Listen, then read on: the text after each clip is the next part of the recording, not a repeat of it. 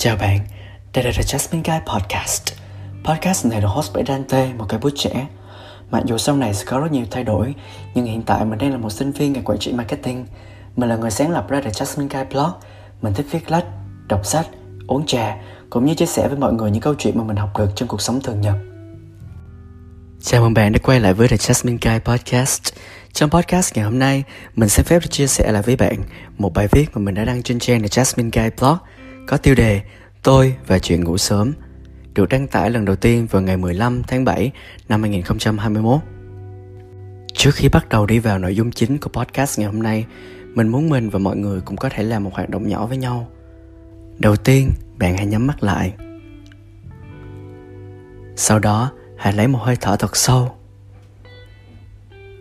và thở ra đây là một bài tập thở mà mình vận dụng trong khoảng thời gian gần đây. Mỗi khi mình chuẩn bị đi ngủ, nó giúp mình cảm thấy thoải mái cũng như là thư giãn hơn.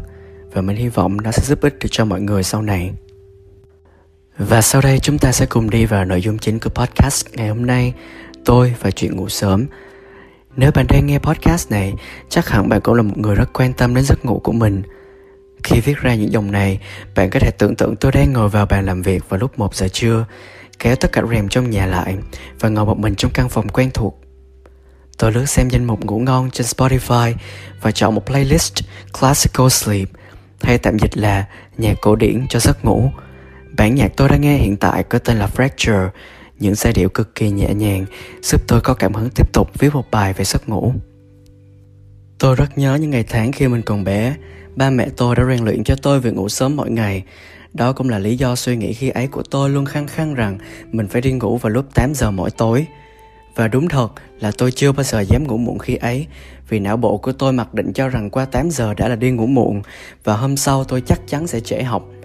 Nỗi sợ ấy cũng dần tan biến khi tôi chạm đến ngưỡng cửa của lớp 8 và lớp 9 khi tôi đang dồn hết sức chuẩn bị cho kỳ thi cuối cấp để có cơ hội vào một trường chuyên của tỉnh. Đó là lúc tôi vô thức nhận ra, à, bây giờ đã hơn 9 giờ tối mà mình vẫn còn chưa ngủ và tôi cũng hiểu rằng mình hoàn toàn có thể ngủ muộn nếu mình muốn, vì mình đã lớn. Và ba mẹ tôi cũng như tất cả các ba mẹ khác trên thế giới này hoàn toàn không ủng hộ con mình việc ngủ muộn. Mặc dù có lẽ họ cũng từng thức rất khuya vì công việc, vì xem đá bóng, nhưng họ chắc chắn sẽ không muốn con mình ngủ muộn. Tối nào ba mẹ tôi cũng phải nhắc tôi đi ngủ sớm nhưng là một học sinh cấp 3 với vô vàng bài vở cần học và soạn, cộng thêm lịch tham gia các hoạt động ngoại khóa dày đặc của tôi và một phần cũng vì thói quen tham gia mạng xã hội, tôi không thể nào để bản thân mình đi ngủ sớm, từ muộn hơn 9 giờ chuyển sang 10 giờ.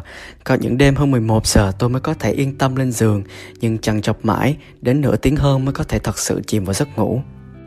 Khi còn bé, cứ đến 11, 12 giờ sau bữa cơm là ba lại bắt anh em tôi lên giường đi ngủ trưa. Khi ấy, Tôi không hiểu tại sao tôi lại phải ngủ trưa. Vì trong đầu tôi lúc ấy Giấc ngủ là một khoảng thời gian để bản thân có thể phục hồi năng lượng sau một ngày vận động. Vì vậy khi nửa ngày mới vừa trôi qua Tôi cảm thấy mình không thể ngủ được Vì chưa làm gì đến mức trở nên mệt mỏi để đi ngủ. Mỗi lần tôi nằm lên giường và bị ép buộc đi ngủ, tôi sẽ cảm thấy khó chịu và cứ lăn đi lăn lại trên chiếc giường của mình, lấy gói ôm che đi mặt để ba tôi tưởng tôi và em tôi đang ngủ thật. Nhưng ba tôi luôn phát hiện mỗi lúc tôi sẽ vừa ngủ, vì ba lần nào cũng phải nằm đông đưa trên chiếc võng bên cạnh, không quên bật tivi nhỏ tiếng lại mỗi lần canh chừng hai anh em tôi ngủ. Càng lớn, ba tôi có vẻ không quan tâm đến việc ngủ trưa của chúng tôi nữa. Một phần cũng là vì lịch học toàn rơi vào buổi trưa và khoảng thời gian đó tôi đang ở trường. Và cũng trong thời điểm tôi càng lớn lên và các lịch học cũng dày đặc hơn vào giữa ngày, như một cái gì đó đã trực chờ quá lâu để len vào cuộc sống của tôi sự mệt mỏi giữa trưa đến. Khi bắt đầu năm lớp 7, mỗi khi học buổi sáng về là tôi nhảy ngay lên giường, ngủ một giấc đến 2 giờ chiều mới có thể ngồi dậy. Tuy nhiên, những ngày tháng thoải mái khi ấy chỉ kéo dài trong khoảng nửa tháng. Sau đó, tôi nhớ thời học cấp 3, nhà trường bắt buộc học sinh phải đăng ký học phụ đạo. Hệ quả là chúng tôi phải học buổi sáng, lẫn trưa cho đến chiều. Chỉ có vọn vẹn 1-2 tiếng ở giữa để nghỉ ngơi, nhưng một hai tiếng ngắn ngủi đấy đã bị dùng gần hết cho việc tắm rửa, thay đồ, ăn cơm, rồi lại chuẩn bị cho các tiết học buổi chiều.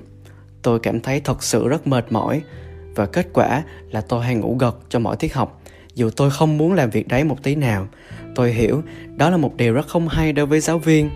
nếu tôi trở thành một giáo viên, tôi cũng sẽ cảm thấy rất buồn khi một học sinh trong lớp của mình ngủ khi mình đang dạy tuy vậy, tôi không thể chiến thắng cơ thể mệt mỏi của mình vì lịch học liên tục mỗi năm học trôi qua là tháng tháng ngày ngày dày đặc các lịch học buổi trưa.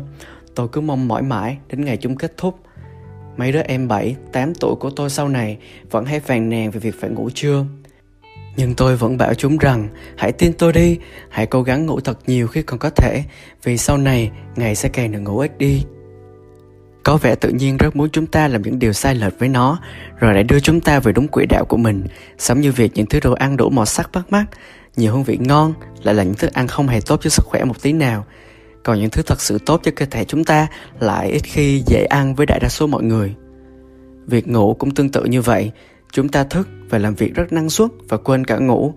Nhưng dần dần, mọi người lại muốn ngủ với quy tắc hai chữ S, sớm và sâu. Nhưng việc ngủ sớm bây giờ đã trở nên quá khó khăn, vì chúng ta luôn tự nhủ bản thân mình có quá nhiều việc để làm và không muốn ngủ để hoàn thành nốt những công việc đó. Đó cũng là suy nghĩ của tôi trong một khoảng thời gian dài tham công tiếc việc của mình.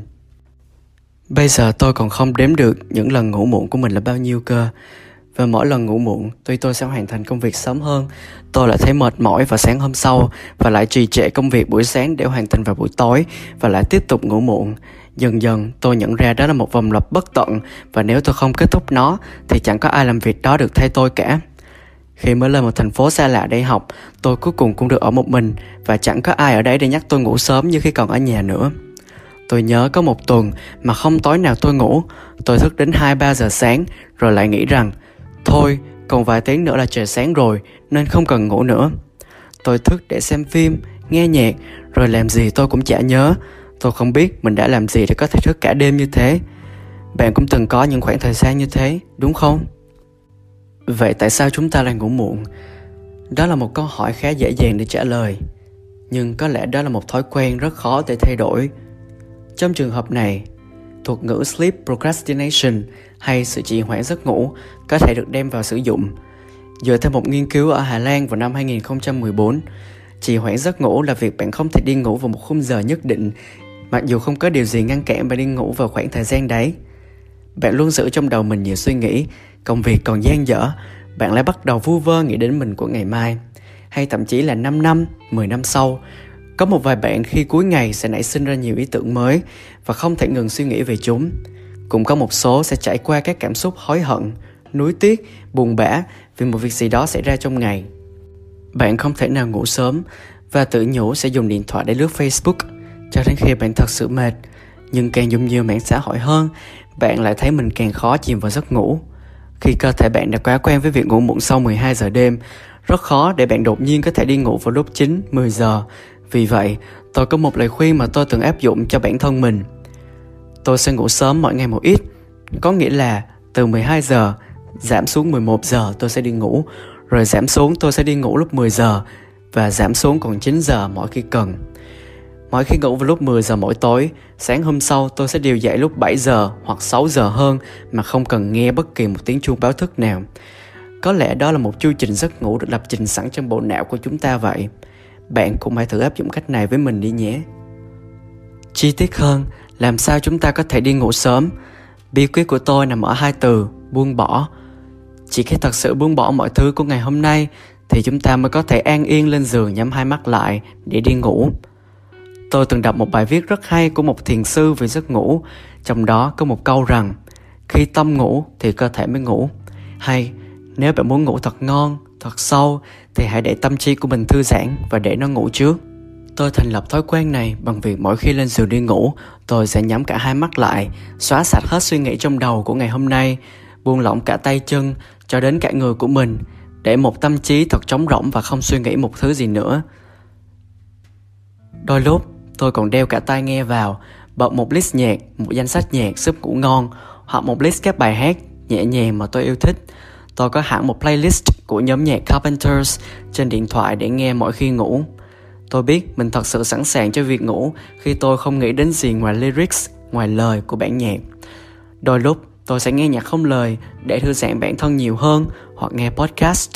Việc bạn nghe gì đều tùy thuộc vào sở thích hay lối sống của chính bạn, miễn là bạn có thể đi vào giấc ngủ một cách thoải mái và nhẹ nhàng.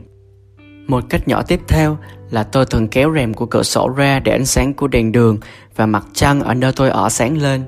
Đây cũng là cách dậy sớm sáng hôm sau, vì khi mặt trời sáng là ánh sáng sẽ chiếu thẳng vào nơi tôi đang ngủ, mặc dù cách này đôi lúc cũng sẽ trở nên rất khó chịu. Tôi tắt luôn cả đèn điều hòa. Nếu điều hòa nhà bạn có chức năng tắt đèn thì lại càng tốt, vì khi đó phòng của bạn sẽ thật sự tối đen và bạn sẽ không thấy bất cứ thứ gì.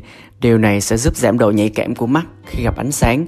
Vì tôi có một vài người bạn không thể ngủ khi ánh đèn dù là rất nhỏ từ màn hình điện thoại chiếu ngang qua mắt.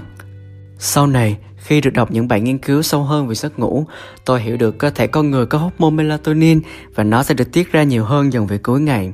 Khi ánh sáng tự nhiên từ mặt trời giảm dần, vì vậy, việc bạn tiếp xúc nhiều với ánh sáng, đặc biệt là loại ánh sáng xanh từ màn hình điện tử, phổ biến nhất là chiếc điện thoại bạn đang cầm trên tay, sẽ làm giảm lượng melatonin được tiết ra vào mỗi tối, từ đó bạn sẽ trở nên khó ngủ hơn. Giấc ngủ sẽ trở nên không được sâu và bạn sẽ thấy cực kỳ mệt mỏi vào ngày hôm sau. Tôi biết việc ngủ sớm có thể trở nên rất khó, nhưng như bất cứ thứ gì khác, tôi nghĩ bạn nên dành thời gian đi từng chút một với nó, dù là không quá dễ dàng để đạt được. Hãy cố gắng xem việc ngủ sớm như một mục tiêu mà bạn đặt ra hàng ngày cho chính bản thân mình. Vì bản năng con người rất thích chinh phục và cảm giác của sự thành công, nên mỗi lần ngủ sớm, bạn sẽ thức dậy với một tinh thần rất hạnh phúc và sảng khoái để bắt đầu một ngày mới. Vì một ngày ngủ sớm là bạn đã chiến thắng bản thân của mình một ngày. Nhưng việc ngủ sớm và dậy sớm không phải lúc nào cũng áp dụng với tất cả mọi người, vì thời gian biểu và đồng hồ sinh học của chúng ta là hoàn toàn khác nhau. Điều quan trọng hơn cả là bạn được ngủ đủ giấc và chất lượng giấc ngủ tốt có được một giấc ngủ tự nhiên là một việc làm để tối ưu hóa cuộc sống của bạn. Có thể sử dụng thực phẩm chức năng để hỗ trợ giấc ngủ cũng không hẳn là một lựa chọn tồi. Tôi có quen một vài người bạn đã dùng tinh dầu hoa anh thảo, dạng viên nén để có thể ngủ ngon hơn. Tuy nhiên đừng quá làm dụng chúng. Đối với tôi, có một thời gian tôi thử uống trà hoa cúc của hãng Amed. Hãng này cũng có một loại trà tên là Sleep, có thể giúp bạn ngủ ngon hơn. Mặc dù hiệu quả không thần kỳ, nhưng kiểu uống vào sẽ lập tức ngủ ngon. Tôi thật sự cảm thấy ấm áp, và thoải mái hơn khi uống một cốc trà nóng trước khi ngủ. Nếu bạn cũng muốn thử với trà, hãy chọn các loại trà không có chứa caffeine. Bước cuối cùng cho việc ngủ ngon là hãy hoàn thành quá trình buông bỏ. Bạn hãy luôn tự nhủ rằng giấc ngủ là khoảng thời gian để mình có thể yên tĩnh, để bạn có thể tha thứ cho bản thân mình. Hoàn toàn không phải quá trình để nằm xuống và hồi tưởng lại một ngày mình đã làm được những gì, tốt hay chưa tốt, mà là quá trình để chấp nhận và tha thứ cho bản thân mình về những việc chưa đi theo dự kiến bạn phải hiểu rằng, dù có trách cứ bản thân nhiều đến đâu, một ngày rồi cũng sẽ trôi qua và tự nhiên cũng có quy luật của nó. Và bây giờ, bạn phải chìm vào giấc ngủ để bản thân được an yên, dù là trong vài giờ đồng hồ của một ngày vừa mới trôi qua. Sau khi nghe xong podcast này, mình chúc bạn có một giấc ngủ ngon, cùng những giấc mơ đẹp. Hãy buông bỏ. Let it go.